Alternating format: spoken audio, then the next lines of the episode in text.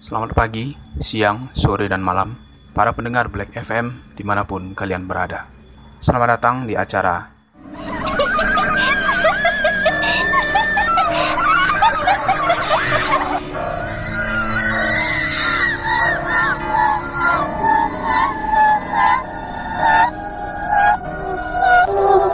Dark Night Menceritakan beberapa kisah horor yang kami dapatkan dari berbagai sumber.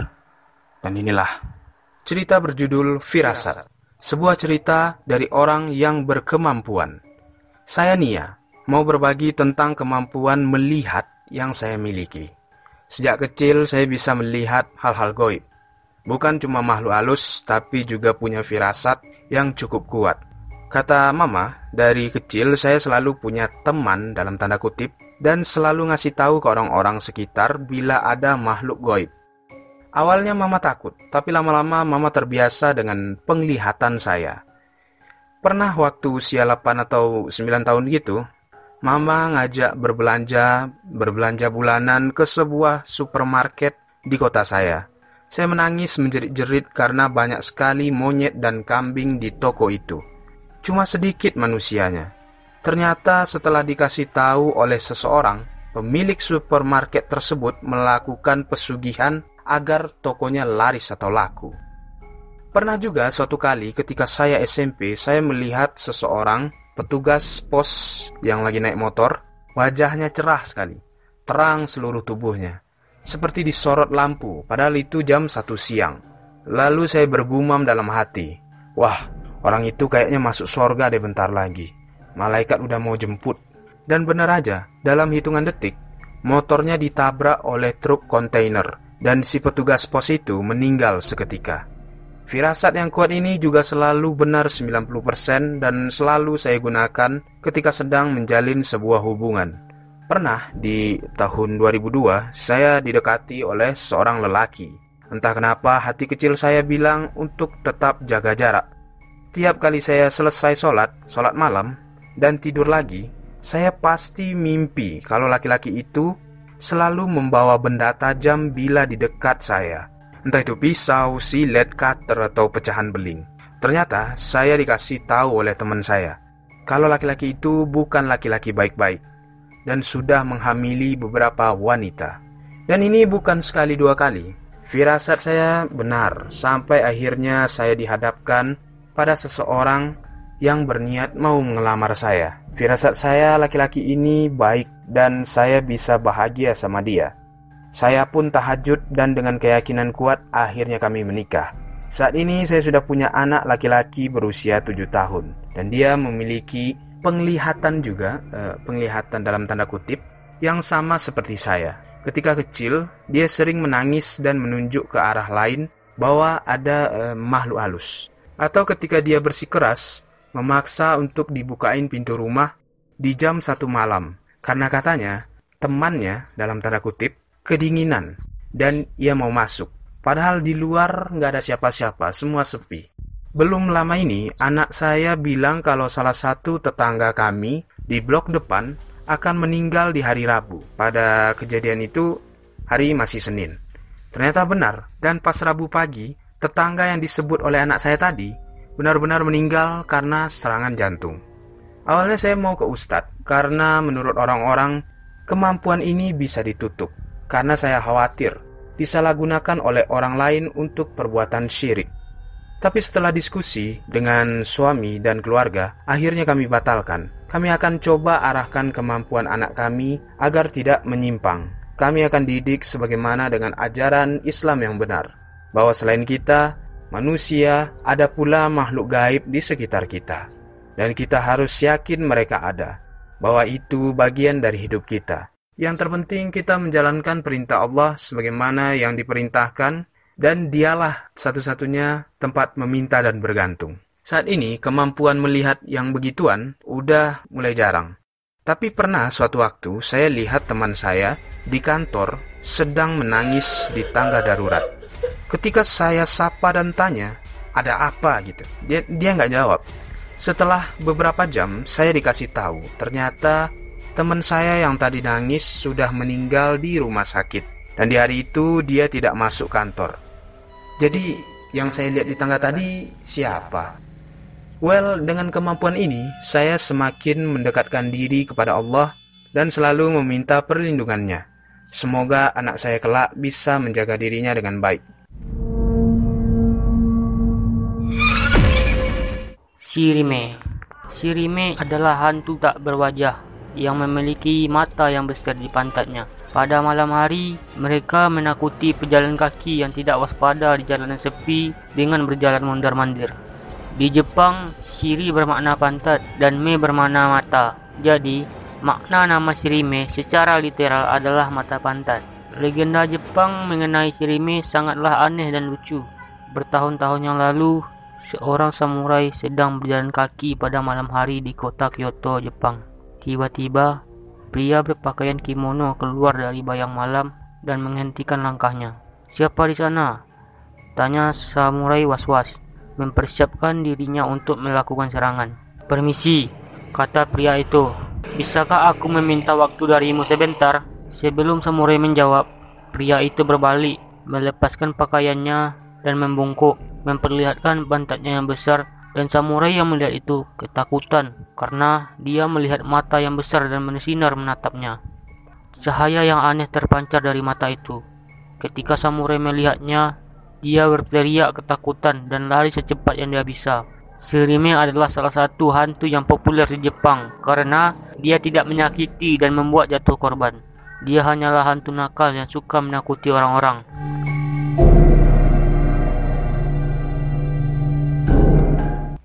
Baiklah, di sini aku akan menceritakan sebuah cerita The Bay Window atau pantulan kaca.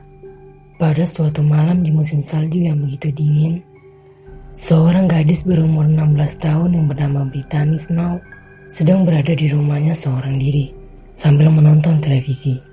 Orang tuanya sedang pergi ke pesta makan di rumah salah satu teman mereka. Semenjak sore salju telah turun dengan lebat, tetapi Brittany merasa nyaman karena dia sedang duduk di sofa yang berada di ruangan keluarga sambil diselimuti oleh selimut yang hangat.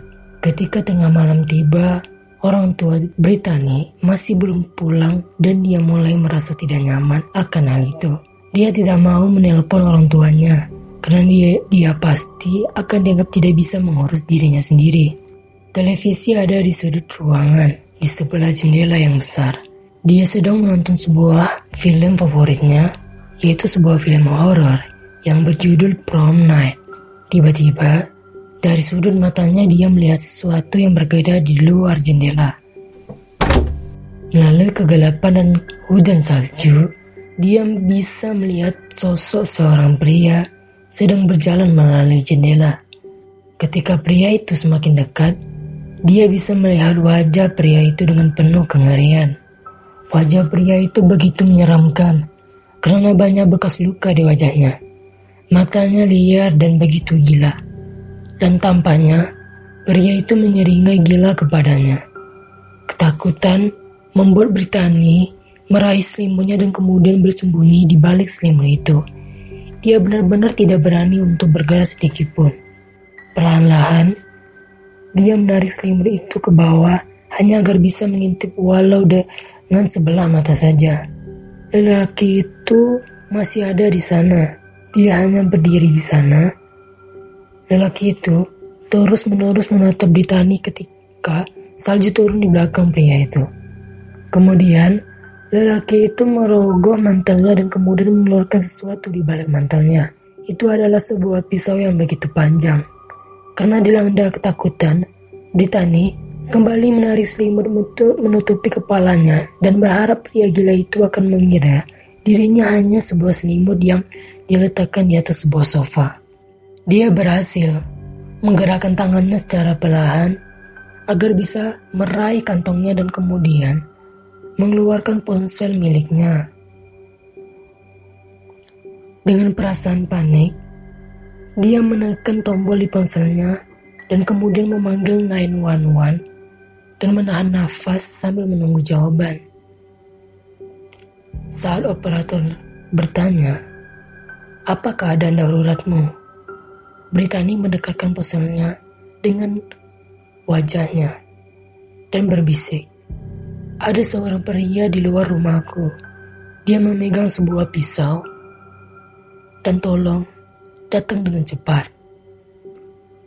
Dia duduk di bawah selimutnya tanpa bersuara. Selama bermenit-menit, dia menunggu.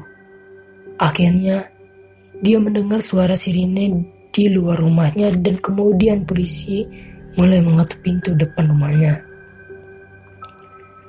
Britani melepas selimutnya dan kemudian bergegas berlari ke arah pintu depan dan membiarkan kedua polisi itu masuk ke dalam rumahnya. Polisi itu berkata kepadanya, jika mereka tidak melihat jejak seorang di luar rumahnya. Dia ada di sana, kata Britani, sambil menunjuk ke jendela yang mengarah ke halaman depan rumahnya yang telah tertutupi salju. Itu tidak mungkin, kata petugas perempuan. Tidak mungkin ada di sana. Tidak mungkin ada orang di sana karena salju itu benar-benar terlihat tidak tersentuh. Jika ada seseorang di sana, pasti akan ada jejak yang ditinggalkan di atas salju-salju itu. Tapi dia berada di sana sambil terus memandangiku, kata Britani. Aku melihatnya dengan kedua bola mataku sendiri. Kamu tahu, mungkin saja matamu mempermainkan dirimu, kata petugas laki-laki. Mungkin kau sudah terlalu banyak menonton film horor. Para petugas berbalik untuk pergi. Tiba-tiba, petugas perempuan berhenti bergara di tempatnya. Petugas perempuan itu kembali menarik sofa yang telah diduduki Britani. Kemudian, dia menurunkan kepalanya sehingga dagunya berada tepat di atas sofa dan kemudian matanya melebar karena kaget. Britani dan petugas yang lain pun ikut tersentak. Di atas karpet yang berada di belakang sofa, sebuah jejak yang basah dan sebuah pisau yang telah dibuang. Kamu tidak tidak melihat pria di luar jendela, kata petugas perempuan. Tapi kamu sudah melihat pantulannya. Sebenarnya dia berdiri di belakangmu dari tadi.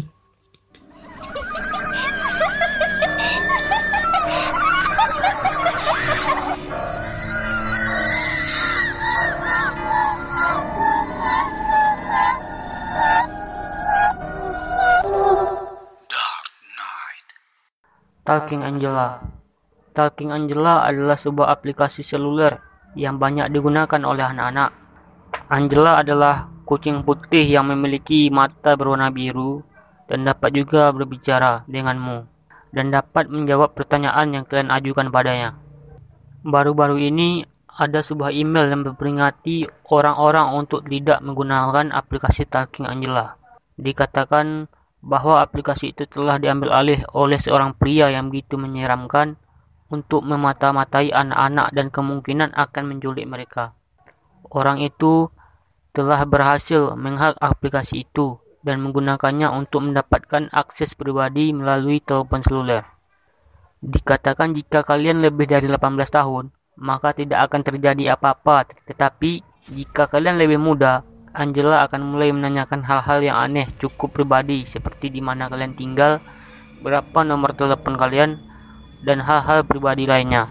Orang-orang berkata bahwa pria menyeramkan yang memata-matai kalian lewat aplikasi itu mampu mengambil foto dan merekam video kalian melalui telepon seluler. Dan jika kalian melihat dengan teliti pada bagian mata Angela, kadang-kadang kalian dapat melihatnya. Kadang-kadang hanya ada sebuah ruangan kosong, tapi kadang-kadang kalian dapat melihat seorang pria yang sedang menguasai kalian. Bahkan jika kalian menutup aplikasi tersebut, aplikasi tersebut masih bisa berjalan di latar belakang, sehingga ia dapat mengawasi dan mengambil gambar kalian. Dalam salah satu kasus yang begitu menyeramkan, ada seorang gadis muda yang sedang berbicara dengan Angela.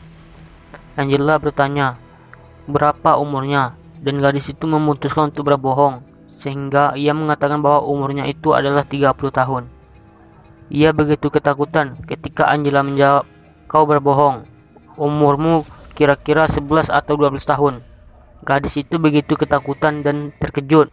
Kemudian, seolah-olah Angela bisa mengetahui ekspresi gadis tersebut. "Aku tahu, jika kau ingin menghapusku, Berhati-hatilah, sayang. Dalam kasus lain, seorang anak sedang berbicara dengan Angela, dan kemudian anak tersebut meletakkan jarinya pada satu mata Angela. Kemudian, Angela pun berkata, Singkirkan tanganmu yang sialan itu dari mataku. Aku tidak bisa melihat. Anak itu pun menutup aplikasi itu. Tetapi kemudian anak itu mendengar suara klik, seperti seolah-olah telepon selulernya itu mengambil foto dari dirinya. Beberapa situs web yang berbahasa Spanyol mengklaim bahwa seorang anak bernama Heli Morones yang tinggal di pinggiran kota Dallas, Texas telah menghilang atau diculik tak lama setelah mengunduh aplikasi Talking Angela. Seorang wanita mengklaim bahwa putrinya setelah pulang sekolah bermain Talking Angela di iPod miliknya.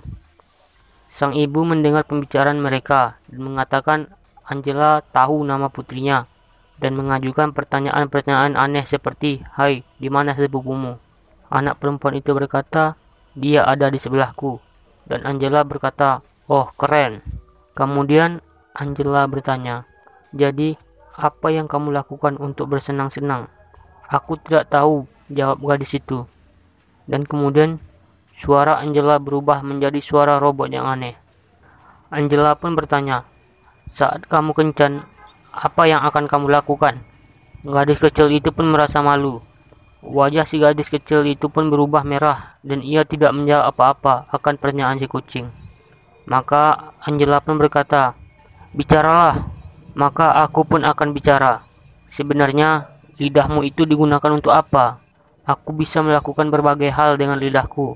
Jadi, marilah berinteraksi. Pada saat itu, Sang ibu merasa anaknya sudah cukup untuk memainkan aplikasi itu. Dan kemudian ibu dari gadis itu pun memarahinya dan menyuruh anaknya untuk menutup aplikasi itu. Ia begitu ketakutan dan kemudian menelepon polisi. Kemudian polisi itu pun berkata bahwa mereka akan menyuruh unit investigasi internet milik mereka untuk memeriksanya. Mereka memanggilnya satu jam kemudian dan berkata, ada seseorang di balik kucing itu. The Woman Would Live in the Next Door. Cerita kedua ini yaitu cerita yang mencerita Cerita kedua ini menceritakan wanita yang tinggal di sebelah. Tepatnya pada tanggal 13 April 2004, polisi dipanggil ke sebuah rumah yang berada di pinggiran pedesaan Inggris Tengah oleh para tetangga yang telah mendengar suara yang membuat mereka merinding, yaitu suara teriakan tercekik tunggal dan mendadak berhenti. Mereka hanya mengetahui sedikit tentang wanita yang tinggal di sebelah. Hanya rumor yang mereka dengar di toko pedesaan Black Blion di sudutnya. Mereka mendengar bahwa dia pindah ke pedesaan ini untuk melarikan diri dari masa lalunya. Putrinya telah menghilang selama beberapa minggu sebelum dia mempercayai apa yang polisi katakan padanya. Tetapi dalam pikirannya, dia tetap menjauh dari kenyataan dan dia tetap berada di kamarnya sampai putrinya kembali. Tempat tidur yang dirapikan dan mainan yang disiapkan. Setiap pagi, dia menuju kamar putrinya berharap dia ada di sana sambil memulai boneka beruang dan mena menampakkan senyuman saat dia terbangun. Setelah suaminya meninggalkannya, tersiksa dalam duka dan istrinya perlahan kehilangan kewarasannya. Keluarganya membelikannya rumah baru, memberikannya kesempatan hidup awal yang baru. Dia telah tinggal di sini sudah tiga bulan lamanya hingga sekarang, tetapi tidak pernah berbicara pada siapa pun. Dia jarang meninggalkan rumah. Faktanya, barang belanjaan dan terkena ditinggalkan di teras rumahnya, dan dia berlari menuju luar dengan muka yang pucat dan kusut, dan menghindari mata siapa pun yang mungkin sedang melihatnya. Ketika polisi menobrak pintu dan masuk ke dalam, apa yang mereka temukan adalah membawa lebih dari setengah kepolisian kepada psikiatris sehingga mereka bisa tidur kembali. Yang terburuk dari kesemua itu bukanlah rumahnya, melainkan isi dari dalam kamera yang terletak pada genangan darah di lantai.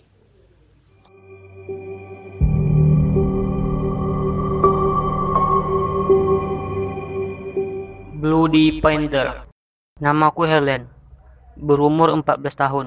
Kantung mataku yang berwarna hitam menunjukkan bahwa diriku tidak pernah tidur dengan nyenyak. Aku tidak peduli dengan rambut hitam yang acak-acakan ini. Aku tidak terlalu peduli untuk mengurus diriku sendiri. Ini memang tidak biasa. Tempat dudukku berada di belakang dan bersebelahan dengan kaca jendela. Aku selalu duduk dengan tenang sambil menggambar, karena itu seperti segala sesuatu bagiku. Aku tidak terlalu suka bersosialisasi dengan orang, membuatku seperti sendirian. Di situ ada orang yang selalu didorong ke lantai setelah pulang sekolah. Ia adalah Tom, siswa korban dari bulian. Bukan karena ia telah melakukan sesuatu, tapi karena kebencian orang-orang di sekitarnya. Hal ini terkadang dilakukan dan aku selalu memperhatikannya. Meskipun aku merasa kasihan dengan Tom, aku tidak ingin ikut campur karena itu sedikit mengganggu. Selama istirahat, Juni mengatakan dia kehilangan jam tangannya dan ia mencari untuk itu. Aku tidak membantunya karena itu bukan urusanku. Tiba-tiba, seseorang melihat sesuatu berkedip di dalam tasku. Apa ini? kata Ban. Mereka meletakkan tangannya ke dalam tas dan mengeluarkan sebuah jam yang dipangkas dengan berlian palsu. Aku sangat terkejut melihat itu. Aku tidak tahu bagaimana hal itu terjadi. Ah, itu jam saya. Judy menerima jam tangan dari Ben setelah melihat situasi. Keduanya menatapku dengan tatapan aneh. Bukan aku, kataku, yang masih menggambar pada buku tulis tanpa mengangkat kepalaku sedikit. Ya benar, Judy meninggalkan kelas dengan Ben saat ia menyimpulkan. Keesokan harinya, seperti biasa, aku duduk di bangkuku. Aku melihat suasana di sekitar jadi tidak benar. Orang-orang mulai berbisik tentang aku, dan bahkan beberapa orang mulai menyebut pencuri. Aku memutuskan untuk tidak menjelaskan atau membela sesuatu tentang diriku sendiri, karena aku tahu bahwa tidak ada gunanya untuk melakukannya. Dengan berjalannya waktu, aku menjadi target baru menjadi korban bulian bagi murid-murid di kelasnya. Semuanya Aku sekarang lakukan dengan berlebihan. Aku tidak menyukainya, tapi aku tidak dapat melawan. Aku terus menahan perasaan dalam hati yang kulakukan hanya tetap diam. Sampai suatu hari, Ben datang ke bangkuku dan menyambar buku tulisku dengan gambaranku yang belum selesai. Selalu melakukan hal-hal tak berarti, kata Ben sambil merobek beberapa halaman di buku gambarku. Merobek menjadi potongan-potongan kecil, ingin melihat reaksi dariku. Pada tingkat ini, perasaan diriku yang selama ini aku tahan langsung meledak. Aku meninju Ben di wajah, dan Ben mulai melawan. Bagaimanapun, aku terlalu lemah. Jadi, aku dipukuli dalam waktu singkat. Siswa lain pergi untuk melihat pertarungan yang tanpa berhenti. Itu beberapa orang bahkan menginjak wajahku dan perutku. Tepat setelah bel berbunyi, semua orang berhenti. Apa yang mereka lakukan tadi dan kembali duduk di bangku masing-masing. Sebelum guru datang. Aku kembali ke kursiku, seakan tak terjadi apa-apa. Guru pun memasuki ruangan. Oh my goodness Helen, apa yang terjadi? Aku memiliki begitu banyak memar terlihat pada diriku bahwa diketahui oleh guru setelah ia memasuki ruangan. Semua orang menoleh ke arahku, menunggu untuk memberikan tanggapan. Sementara sambil memelotiku dengan tatapan pembunuh. Aku jatuh dari tangga, miss. Aku membalasnya, lalu tatapan itu menghilang. Setelah pulang ke rumah dari sekolah, orang tuaku juga bertanya apa yang terjadi. Dan aku merespon dengan jawaban yang sama. Aku memakai jaket biru untuk menyembunyikan memar selain di wajahku. Orang tuanya percaya tanpa keraguan. Biasanya, ketika orang tuaku bertanya tentang bagaimana diriku di sekolah, aku akan bilang bahwa aku baik-baik saja. Aku bahkan sering berbohong tentang diriku memiliki banyak teman, menjalani hidup setiap hari. Aku menolak untuk memberitahu orang tuaku tentang kebenarannya, karena aku tidak ingin membuat orang tuaku khawatir tentang diriku. Beberapa bulan kemudian, aku telah terbiasa dengan komentar negatif tentang murid-murid di kelasku, dan dipukuli atau dimalukan telah menjadi peristiwa normal bagiku. Aku benar-benar kebal dengan hal-hal seperti itu. Siapa yang menyebabnya di tempat pertama? Mengapa pelakunya melakukan ini? Ini tidak penting lagi. Tidak ada yang penting lagi. Hai, kau di sana? Aku menerima pesan dari pengguna yang tidak diketahui di Facebook. Siapa aku? Aku menjawab, aku Tom, teman sekelasmu. Tom tidak pernah berinteraksi dengan aku sebelumnya. Ia mengejutkanku sedikit. Ada apa, kataku. Hmm, kau baik-baik saja? Tanya Tom. Itu bukan urusanmu. Aku menyimpulkan pertanyaan Tom. Tom mengetik. Dengar, aku tahu bagaimana perasaanmu sekarang. Kau tepat dalam situasi yang sama seperti diriku. Aku benar-benar ingin membantumu, tapi aku tidak bisa. Maaf.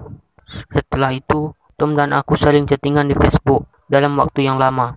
Dan aku merasa jauh lebih baik setelah mengatakan kepadanya semua rasa sakit dan perasaan yang telah kulewati. Aku bahkan bisa membuat lelucon dengan Tom, sering menggunakan emoticon untuk menunjukkan kebahagiaanku. Ini adalah pertama kalinya aku pikir aku telah membuat teman baru. Ini adalah cuaca hangat di sore hari. Ayo temui aku di atap setelah pelajaran pertama di sore hari. Kita perlu bicara. Jangan tanya lagi. Tom mengirim SMS untuk malam terakhir. Mengikuti, mengikuti instruksinya, aku bertemu Tom di atap. Melambaikan tanganku dan berjalan ke arahnya. Dan mengatakan, Hei Tom, ada apa teman? Dan saya memiliki sesuatu untuk dikatakan. Sesuatu yang sangat penting, kata Tom dengan wajah serius. Ingat insiden pencurian, kata Tom.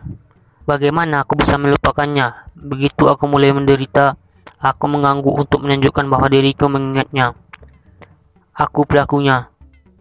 Tom menunduk, takut untuk melihat ke mataku. Apa? Aku sangat kaget. Aku mencuri arloji judi dan menuduh kamu sebagai pelakunya, jelas Tom. Mengapa kau melakukan ini? Tanyaku.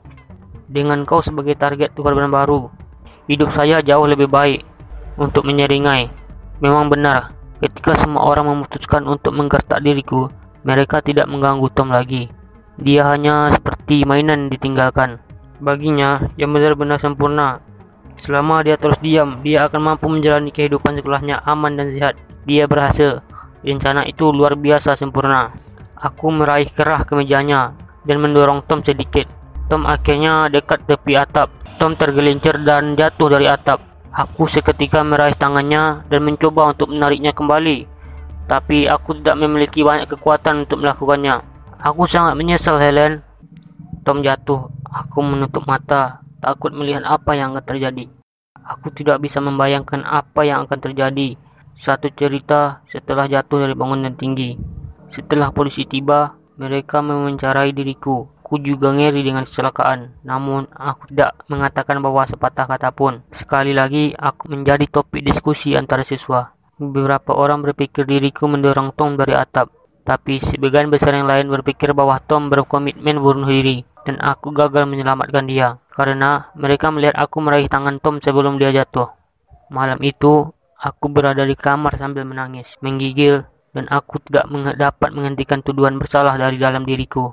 Aku perlu menenangkan diri, dan tiba-tiba terlintas ide dalam pikirku. Ini bukan salahku bahwa Tom meninggal. Dia layak untuk mati. Ini membuatku merasa jauh lebih baik, dan tuduhan bersalahnya memudar juga. Aku tersenyum dengan mengerikan. Tom memiliki hukumannya. Aku kira sudah waktunya bagi orang lain untuk memiliki hukuman, bukan? Teriakku berubah menjadi tawa dalam kegelapan. Teman sekelasku memutuskan untuk mengadakan pesta pada hari Halloween. Tapi itu tidak untuk merayakan Halloween. Itu hanya untuk memiliki teman-teman mereka dengan bersama-sama untuk pesta. Tentu saja aku tidak diundang ke pesta. Malam sebelum hari Halloween, Judy dan Maggie chatting satu sama lain di Facebook. Keduanya tinggal di asrama sekolah dan kamar Judy bersebelah dengan Maggie. Chattingan Judy dan Maggie. Judy, Siapa yang akan datang pada pesta besok? Aku sangat bersemangat.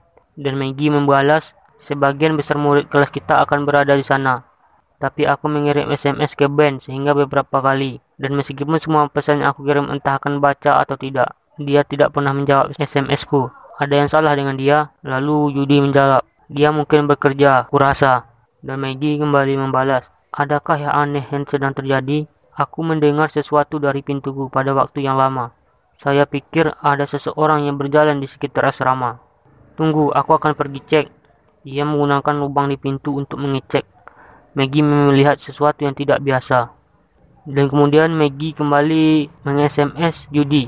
Ya Tuhan, ada seseorang pria di luar yang mengenakan topeng dan jaket biru. Dan dia memegang pisau. Dan dia padanya berdarah semua. Dia mengetuk pintuku sekarang. Ya Tuhan, ya Tuhan, Yudi membalas, tenang saja dan ambil senjata atau sesuatu. Lindungi dirimu. Migi membalas, dia memutar kenop pintu. Hal yang buruk akan mengunci pintuku. Aku takut. Maggie membalas, apa yang harus aku lakukan? Dengarkan aku. Selamatkan aku. Judy membalas, tenang Maggie. Maggie, kau di sana? Tetapi Maggie tidak membalas pesan dari Judy lagi. Pesan tersebut ditampilkan untuk dibaca. Tapi Judy tidak melihat Maggie merespon chatku. Lalu Judy mendengar suara membuka pintu kamar. Lalu dia berbalik. Dia merasa sakit yang mengerikan di perutnya. Seseorang berdarah yang mengenakan topeng dan jaket biru menerobos kekurangan dan menusuk dirinya. Malam itu, semua siswa yang berada di asrama dibunuh. Tidak ada yang tahu bagaimana pembunuh yang melakukannya. Pembunuh menggunakan darah korban untuk melukis di dinding asrama dengan sebagian besar lukisan di dinding.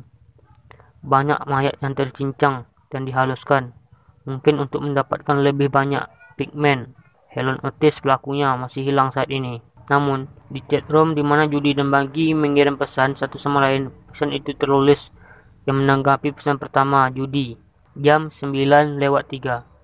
Kemudian Judy jam 11 lewat 15 jangan gembira, tenang tentang besok karena tidak akan ada hari esok.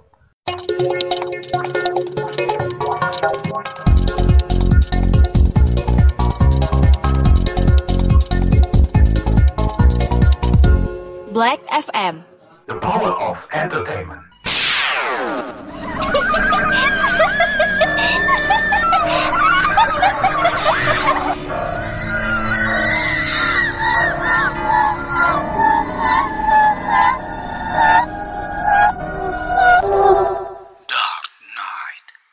White Little Lies, kebohongan putih kecil.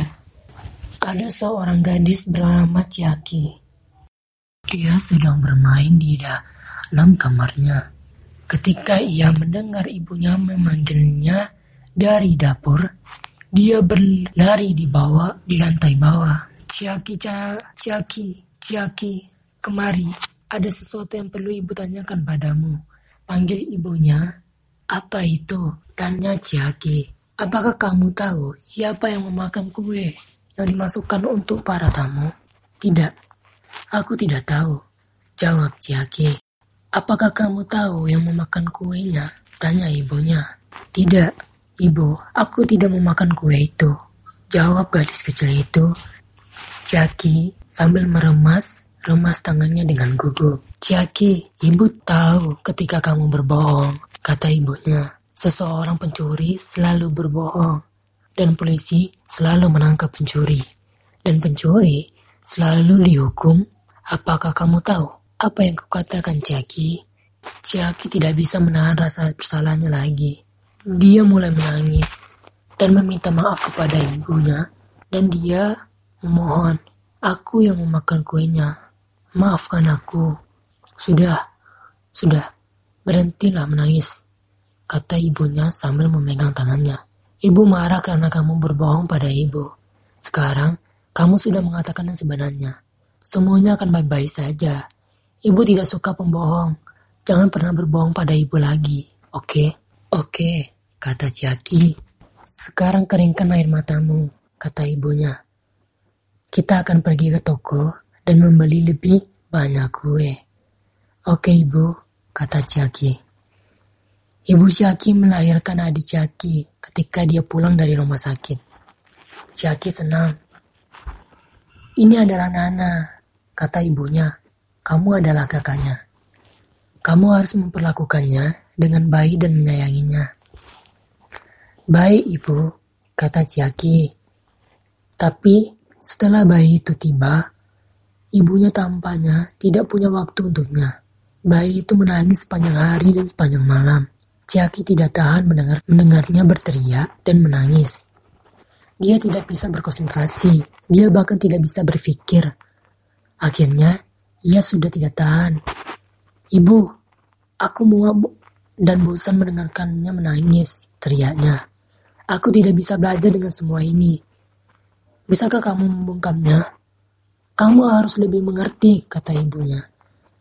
Nana hanya seorang bayi, kamu kakaknya. Tapi kamu selalu bersama dengan Nana, teriak Ciaki. Kamu tidak pernah punya waktu untukku lagi. Aku ingin menghabiskan waktu denganmu juga, Ibu. Aku ingin pergi ke toko denganmu, ke taman denganmu, berpelukan denganmu. Kamu cukup tua untuk pergi ke semua tempat-tempat itu sendiri, kata ibunya. Jadi tutup mulutmu dan berhentilah bersikap egois. Aku benci ibu. Ciaki berteriak sambil menangis. Dia berlari ke atas, membanting pintu, dan mengunci diri di kamarnya. Malam itu, dia menolak untuk turun untuk makan malam. Sebaliknya, dia tinggal di kamarnya dan merenung tentang Nana. Malam itu, Chiaki memiliki mimpi yang sangat mengerikan. Dalam mimpi itu, dia melihat dirinya berjalan melalui rumah dalam kegelapan. Dia pergi ke kamar ibunya dan berjalan menuju tempat tidur bayinya. Kemudian, dia mengambil adiknya dan membawanya turun. Dalam mimpi itu, Chiaki membuka pintu belakang dan membawa Nana ke kebun. Di sana, dengan cahaya bulan, dia mengambil sebuah sekop dari gudang, menggali lubang kecil di rumput basah dan mengubur adiknya hidup-hidup. Ketika dia terbangun di pagi hari, Ciaki gemetar dan keringat membasahi tubuhnya. Dia merasa sakit perut. Mimpi boru itu tampak begitu nyata. Dia merasa mengeri. Ibunya benar pikirnya. Nana hanya seorang bayi. Aku kakaknya. Aku perlu belajar untuk hal-hal seperti ini. Aku akan meminta ibu untuk memaafkanku. Saat itu, ibunya membuka pintu kamarnya. Air matanya mengalir di wajahnya. Jaki, apakah kamu tahu di mana, Nana? Ternyata, ketika ibu bangun pagi ini, dia tidak ada di tempat tidurnya. Apa kamu tahu sesuatu? Gadis kecil itu menggeleng. Apakah kamu yakin? Ibunya menuntut. Kamu benar-benar tidak tahu apa-apa? Apakah kamu bersumpah? Jaki menelan ludah. Ya, aku bersumpah, katanya lemah. Ya sudah, baiklah, kata ibunya, bantu aku menemukannya. Mereka menggeledah rumah dari atas ke bawah, tapi mereka tidak bisa menemukan Nana. Mereka berlari naik dan mencari bayi itu, tapi dia tidak melihat. Akhirnya ibunya jatuh berlutut dan mulai menangis tak terkendali. Ke mana Nana pergi? Ia meratap. Di mana dia? Dia bahkan tidak tahu cara berjalan. Bagaimana dia bisa menghilang seperti ini? Jaki meremas-remas tangannya dengan gugup. Jaki, kamu tahu sesuatu. Ibunya menjerit. Jaki, kamu tahu apa yang terjadi pada Nana bukan? Tidak, kata Jaki. Aku tidak tahu apa-apa. Jaki, ibu sudah memperingatkanmu untuk tidak berbohong pada ibu lagi. Ibunya menjerit. Aku tidak berbohong, umam Jaki. Aku tahu ketika kamu berbohong, teriak ibunya. Beritahu ibu, di mana dia? Di mana Nana? Ciaki tidak bisa menahan rasa bersalah lagi. Dia memandang keluar jendela dan menunjuk gundukan kecil tanah di kebun. Tidak, teriak ibunya. Ya Tuhan, ini tidak benar. Ibu, Isa gadis kecil. Dia mencoba untuk meraih tangan ibunya. Jangan sentuh aku, ibunya menjerit. Kamu membunuh Nana, bukan? Kamu membunuhnya karena cemburu. Aku tidak bermaksud begitu, ibu. Teriak Ciaki. Aku tidak bermaksud seperti itu. Ibunya sudah mencapai batas kemarahannya. Dia mencekik leher putrinya. Dia mencekiknya sampai Ciaki tidak bisa bernafas lagi. Beberapa saat kemudian, Ciaki sudah terbaring mati di lantai. Dia meninggal. Tiba-tiba, bel pintu berbunyi. Ibu, ibu itu berdiri dan menjawabnya. Ketika dia membuka pintu, dia melihat tetangganya berdiri di luar. Dia menggendong Nana dalam pelukannya. Kami menemukannya merangkak di luar, kata orang yang menemukan Nana itu. Orang itu berdiri di luar sambil menggendong Nana. Dia pasti keluar dari tempat tidurnya pada malam hari, kata tetangganya itu. Beruntung kami menemukannya sebelum sesuatu yang buruk terjadi. Tapi sayang, kejadian itu tidak diketahui. Ciaki sudah tewas. Ibunya hanya bisa terdiam dan tidak berkata apa pun sambil melihat anaknya yang digendong oleh tetangganya. Ciaki tewas dan ibunya hanya berdiam diri melihatnya yang terkujur kaku.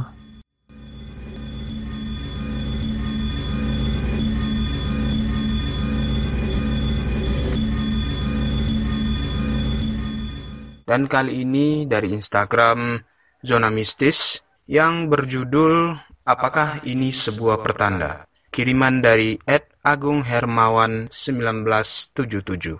Saya mau sharing pengalaman suatu waktu di tahun 1995. Saat itu hari Minggu, kejadiannya menjelang subuh. Sebagai muslim, saya bangun sebelum subuh untuk bersiap sholat subuh. Saya bangun tapi orang serumah masih tidur. Sunyi sepi. Begitu beranjak dari kasur, saya menuju toilet untuk cuci muka, gosok gigi. Saat membuka pintu, membuka pintu kamar mandi, saya kaget bukan main karena saya lihat sosok sangat besar dan tinggi memenuhi seluruh area kamar mandi. Wujudnya sebenarnya kurang jelas di mata saya. Sosok siluet tapi menyerupai asap warna putih agak merah jambu. Karena masih mengantuk, awalnya saya pikir itu asap dari api. Saya pikir rumah saya kebakaran. Tapi kok asap merah jambu? Perlahan menyerupai sosok makhluk, mirip manusia, tapi sangat besar sekali.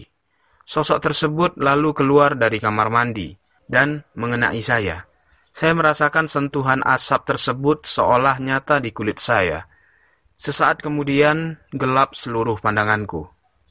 Tiba-tiba saya dengar suara ibu dan tubuh kok goyang-goyang. Kemudian saat saya buka mata, ada ibu kemudian bertanya, Ngapain kamu? Kok tidur di depan pintu kamar mandi? Ternyata saya pingsan. Saya masih diam saja. Tidak ngomong apa-apa sama ibu. Lantas saya ambil wudhu dan sholat subuh. Kemudian pada pukul 9 pagi, datang kabar kalau seorang tetangga yang jarak rumahnya hanya tiga rumah dari rumah kami, tetangga itu meninggal dunia pada pukul 4 pagi persis pas kejadian aku lihat sesuatu di kamar mandi tadi. Apakah ada hubungannya antara meninggalnya tetangga dengan sosok asap aneh di kamar mandi tadi? Wallahu alam.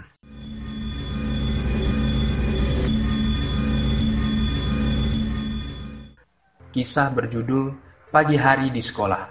Cerita ini berdasarkan pengalaman pribadi saya sendiri. Saya sekarang baru duduk di kelas 10 yang ada di SMA 50 Kurang lebih sudah dua minggu saya bersekolah di tempat itu. Saya belum pernah permisi dalam tanda kutip kepada penunggu di sekolah itu. Lalu suatu pagi di hari Jumat, ayah saya menyuruh saya datang ke sekolah jam 6 pagi. Padahal ternyata ayah saya salah mencatat jadwal. Saya menuruti perkataan ayah saya, sekitar jam 4 pagi saya sudah berangkat dari rumah ke sekolah. Setelah sampainya di sekolah, cleaning service dan satpam masih belum menyalakan lampu koridor sekolah. Lalu setelah saya sampai masuk kelas, saya berniat ingin merekam diri saya, bahwa saya yang pertama kali masuk ke kelas. Saya langsung mengambil tablet untuk merekam suasana di kelas. Namun saat sedang merekam, saya mendengar seorang memanggil saya. Saya menghiraukannya. Setelah itu ada teman saya datang pagi juga. Saya heran kepadanya karena mukanya tampak lebih pucat dan selalu menunduk. Saya sempat berbincang dengan teman saya itu, Rizky. Dalam hati saya merasa ada yang aneh. Lalu saya keluar kelas untuk mencuci tangan dan setelah saya balik ke kelas, teman saya menghilang entah ke mana. Kata saya dalam hati, mungkin dia bersembunyi untuk menakut-nakuti saya. Setelah beberapa jam, saya tungguin teman saya yang lain teman saya yang bernama Rizky tadi ternyata datang telat sekitar jam 6.15. Saat saya melihat ia baru datang, saya merasa sangat lemas dan penuh heran. Tamat. Puasa Daud. Cerita ini dulu pas aku SMP. Ini real story, no tipu-tipu. Dulu aku SMP ngekos menjelang UN kelas 3 SMP tahun 2009. Aneh puasa Daud kan? Taulah puasa Daud, sehari puasa, sehari kagak. Kata orang tua sih biar lancar UN-nya. Gue udah puasa Daud selama tiga bulan, kurang lebih tiga bulan lah. Dan ditambah sholat subuh selalu ke masjid dekat kosan. Kadang sebagai muazin juga di masjid. Oh iya, kosan aneh satu petak. Posisi meja belajar di depan kasur aneh, jadi kalau aneh bangun kelihatan depan aneh meja belajar. Nah suatu malam biasa habis belajar aneh ngantuk dan aneh taruh air aqua botol paling gede di meja yang aquanya itu sisa setengah. Mungkin karena aneh puasa Daud, aneh selalu bangun menjelang subuh walaupun aneh baru tidur sejam. Nah pagi itu aneh ngedenger azan subuh dari masjid, tapi mata aneh masih merem, tapi masih ngejawab azan juga. Nah, pas azan selesai, aneh pulas lagi tidur. Nggak sampai satu menit, tiba-tiba kasurannya digoyang-goyang. Kenceng banget. Kasurannya digoyang-goyang kanan kiri. Aneh langsung kebangun kaget tapi masih tiduran karena goyangnya kenceng banget sambil pegangan dipan. Pas aneh lihat botol air mineral, nggak goyang tuh sama sekali botol air mineral. Gue langsung otomatis ngomong, ya ya ya ini gue mau bangun berangkat subuh ke masjid. Goyangannya masih kenceng. Terus aneh bilang gimana gue ke masjid kalau ente goyangin terus? Habis itu mulai deh memelan goyangan itu. Dan gue langsung lari bawa sarung ke masjid. Setelah kejadian itu aneh selalu bilang assalamualaikum ketika masuk kamar. Cobain gan atau sis puasa Daud. Kali aja ngerasain kayak aneh juga. Ada yang jagain. Selain itu makan nasi putih doang udah kerasa enak banget. Terima kasih. Siapa yang datang? Malam ini aku menginap di rumah Bibi Mary, bibiku yang tinggal di lereng pegunungan. Rumah ini sudah cukup tua, dengan lantai dan pintu kayu serta pepohonan rimbun di sekitarnya yang kadang membuat sanak saudara enggan berkunjung, terkecuali aku. Dari kecil aku sudah dekat dengan Bibi Mary. Sebelum Paman Sam meninggal, dia berpesan untuk menjaga semua yang pernah Paman Sam berikan kepada Bibi Mary. Salah satunya adalah rumah ini. Bibi Mary sangat menyayangi Paman Sam. Oleh karena itu, ia enggan bila dibujuk orang tuaku untuk pindah. Mau apa pun yang ditawarkan, takkan membuat pendiriannya goyah. Hujan turun dengan derasnya malam ini. Aku enggan untuk menyalakan televisi karena takut petir menyambar. Jadi, aku habiskan waktu sebelum tidurku untuk berbincang dengan Bibi Mary. Bibi Mary memberiku susu coklat hangat. Aku tersenyum. Thank you, Bibi. Ia balas tersenyum, lalu sedikit menengok ke jendela. Suasana gelap di luar sana terkadang membuatku merinding. Saat sedang seperti ini, bibiku mulai berbicara. Ia masih melihat keluar jendela Aku selalu teringat apa yang pernah terjadi padaku. Seketika aku penasaran. Ceritakan, Bibi, ceritakan, kataku membujuknya. Ia memandangku lekat. Sekitar sebulan yang lalu, katanya, sambil menengok kepalanya ke atas, mengingat-ingat. Aku mm, malam itu sedang merajut. Malam itu sama seperti malam ini. Hujan badai yang kencang aku sempat merasakan ketakutan karena waktu itu aku sendirian saja. Bibiku menundukkan pandangannya ke bawah dan berkata, saat itu jam 11, aku sudah selesai merajut dan aku pergi ke kamar. Tapi niatku itu lenyap ketika samar-samar aku mendengar suara ketukan di pintu depan. Bibi melirik sedikit ke arah pintu yang ada di samping kanannya. Suaranya benar-benar halus, hampir tak terdengar. Awalnya, aku hendak mengacuhkannya karena kupikir itu hanya halusinasiku saja. Namun, suara ketukan yang lebih besar terdengar kembali. Aku cukup takut. Aku ingin kembali mengabaikannya tapi niatku itu hilang ketika aku mendengar suara seseorang. Apa yang dia bilang, Bi? Suaranya seperti apa? Aku benar-benar penasaran. Kusimak ceritanya, manik Bibi Mary sedikit menutup. Tolong kami, apa ada seseorang di sini? Kami hampir mati. Kami benar-benar butuh pertolongan. Bibiku menirukan suara itu. Permintaan tolong itu. Aku mulai begidik. Kupikir aku memang harus menolong orang itu. Sesuatu di luar sana aku membuka pintu. Dan ada dua orang. Seperti pendaki yang terengah-engah. Wajah mereka pucat basah oleh air hujan. Mereka pendaki gunung di sini ya, Bi? Hmm, mungkin, jawab Bibi. Aku mempersilahkan mereka masuk, kubuatkan mereka teh hangat dan kuberi mereka sepiring kue. Mereka terlihat sangat pucat. Anehnya, mereka cepat sekali kering. Aku merasakan dingin di area tengkukku. Setelah mereka-mereka makan dan minum dari apa yang aku beri, aku mulai bertanya soal mereka. Mereka hanya menjawab dengan anggukan dan gelengan. Kupikir mereka terlalu lelah, Jadi, aku pergi ke kamar untuk mengambil beberapa bantal dan selimut. Tapi, tapi apa, Bi? Mereka sudah tidak ada. Padahal aku tak pergi lebih dari dua menit. Mereka sudah tidak ada. Padahal aku pergi belum sampai dua menit. Pintu luar terbuka lebar. Angin membuat pintu itu menjadi bising. Aku benar-benar terkejut saat itu. Cepat-cepat aku menutup pintu, menguncinya dengan gembok dan slot yang ada. Aku merasa merinding. Sungguh, saat aku melirik ke arah meja tamu, aku melihat secari kertas kecil yang diselip di piring yang sudah kosong. Terima kasih atas makanannya dan kebaikannya. Itulah yang tertulis di kertas itu. Aku takut. Aku buang asal kertas itu dan lari ke kamar. Paginya aku tak melihat kertas itu lagi. Lenyap bersama badai yang pergi saat malam. Aku tak menghiraukan itu semua. Awalnya, aku ingin melupakan kejadian malam hari itu dan menjalani hari-hari tenang seperti biasa. Jadi, kunyalakanlah televisi dan melihat siaran memasak. Namun siaran itu terpotong oleh breaking news yang rupanya berasal dari daerah sekitar sini. Ya, kota ini. Aku menyimak beritanya dan aku benar-benar terkejut ada dua pendaki yang hilang dan ditemukan dalam keadaan meninggal oleh polisi hutan saat malam itu. Malam aku menerima tamu aneh itu, dan saat aku melihat foto mereka, aku benar-benar yakin itu mereka. Mereka sangat mirip dengan foto yang ada di berita. Oh astaga, Ariana, dan kau tahu apa bagian terseram dari semua ini? Aku mengangguk lemas, aku takut tapi aku benar-benar penasaran.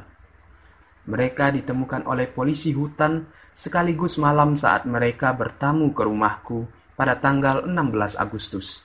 Sementara pihak rumah sakit bilang mereka sudah tak bernyawa dua hari sebelumnya, tanggal 14 Agustus. Apakah kau percaya hantu, Haryana? Aku tak tahu yang bertamu di rumahku saat malam itu disebut hantu atau bukan. Keadaan jadi begitu sunyi dengan suara hujan yang semakin deras. Bibi Mary bangkit dari kursi dan berjalan ke arahku, melihat kalender. Sekarang tanggal 16 September. Wah, kenapa bisa kebetulan seperti ini ya? Ayo tidur sayang. Aku tahu kau ketakutan. Maafkan aku. Ucap Bibi Mary dengan senyum kecil. Aku mengangguk. Berjalan di samping Bibi Mary ke kamar. Kami ingin istirahat. Namun, derit kayu yang terinjak di luar serta ketukan keras terdengar. Tolong kami, apa ada seorang di sini? Kami hampir mati, kami benar-benar butuh pertolongan.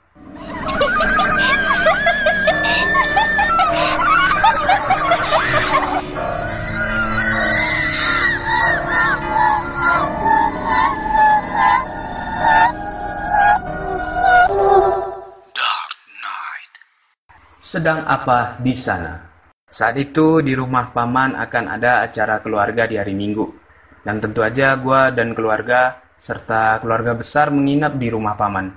Kebetulan jarak dari rumah gue ke rumah paman itu lumayan dekat, hanya 15 menit perjalanan. Dan gue sekeluarga pun datang lumayan lebih dulu dari keluarga gue yang lain. Kami datang di hari Sabtu, satu hari sebelum acara sekitar pukul 3 sore. Saat gue sekeluarga datang, di rumah paman belum ada tamu yang datang selain kami. Akhirnya karena masih kosong kami pun memilih kamar untuk tempat menaruh barang-barang bawaan kami. Kebetulan saat itu yang kami pilih adalah memang kamar tamu, yang biasanya kosong. Bukan kamar yang dipakai sehari-hari oleh paman atau bibi atau sepupu-sepupu gue. Sekitar sehabis maghrib, barulah berdatangan keluarga gue yang lainnya. Mereka konvoi beriringan karena rumah mereka memang berdekatan dan jaraknya memang jauh dari rumah paman. Akhirnya kami kumpul-kumpul. Sebagian ada yang di ruang tamu, di ruang keluarga, di ruang makan, di dapur, terutama ibu dan tante-tante gue yang sedang mempersiapkan makanan untuk esok hari. Gue dan orang sepupu serta nenek memilih untuk kumpul di kamar tamu. Sembari gue menemani nenek yang ingin rebahan di tempat tidur. Gue dan sepupu-sepupu gue menghabiskan waktu dengan bermain ABC 5 dasar bermain bola bekel, bernyanyi, hingga cerita kegiatan di sekolah masing-masing. Tak terasa waktu berlalu begitu cepat dan suasana di rumah paman sudah lumayan hening. Hanya terdengar suara TV yang sudah ditinggal tidur oleh penontonnya. Kalau tidak salah saat itu sudah lewat tengah malam. Akhirnya dua sepupu gue pun mulai naik ke tempat tidur yang ukurannya king size, di mana ada nenek yang sudah tertidur dengan pulas. Entah kenapa gue belum mengantuk atau karena jam kantuknya sudah lewat. Lalu gue keluar kamar dan berjalan ke dispenser untuk ngambil air buat minum yang akan gue bawa ke kamar ini. Nah, sudah jadi kebiasaan gue sebelum tidur hingga saat ini menaruh minum di meja kamar untuk berjaga-jaga kalau gue terasa haus. Jadi tidak perlu bolak-balik keluar kamar untuk ngambil minum. Sehabis ambil air di dispenser, gue kembali ke kamar tamu untuk tidur. Saat akan naik ke tempat tidur, gue mendengar seperti orang mendengkur sangat keras. Yang mana pada saat itu gue berpikir mungkin itu suara nenek atau saudara gue yang lain. Gue berusaha memejamkan mata karena memang belum mengantuk saat itu. Akhirnya pelan-lahan gue mulai mengantuk lalu tidur. Tapi belum lama rasanya gue tidur. Setengah sadar, gue bisa melihat bayang-bayang wanita di atap kamar tamu itu. Gue membuka mata dan ternyata wanita itu pun masih ada. Dia memakai baju terusan panjang berwarna kuning dan entah bagaimana ia seperti duduk di pojokan atau dengan baju kuning panjangnya yang seperti sedang mengayunkan kaki. Tapi gue nggak lihat kakinya karena tertutup oleh baju terusannya itu. Yang sangat membuat bingung gue adalah kenapa saat itu gue tidak takut sama sekali dan malah melanjutkan tidur gue sampai paginya dibangunkan oleh ibu. Apa karena masih kecil dan belum ada rasa takut? Malah rasa takutnya baru muncul setelah gue beranjak SMP. Bahkan sampai saat ini setiap kali gue ingat kejadian itu, gue masih merinding. Ah, mungkin ini yang disebut dengan takut yang telat. Salam dari Ungu Violet.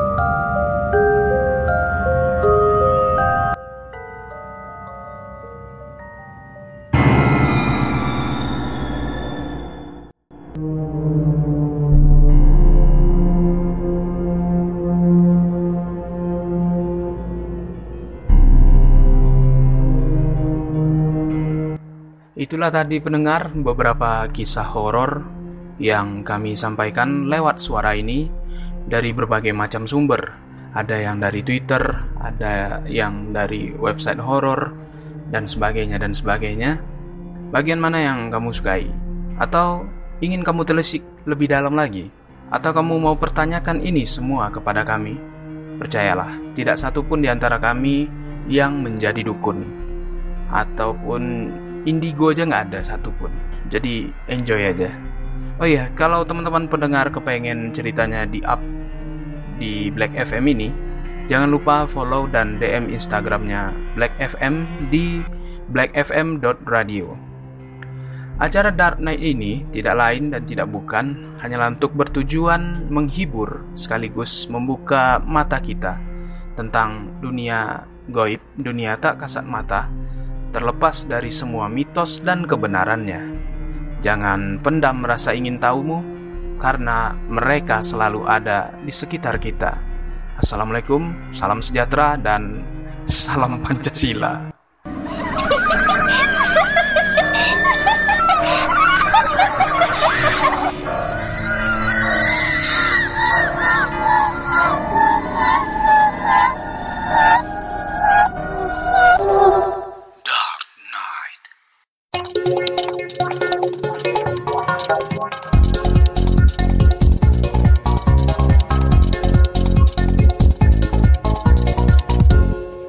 FM. The power of entertainment.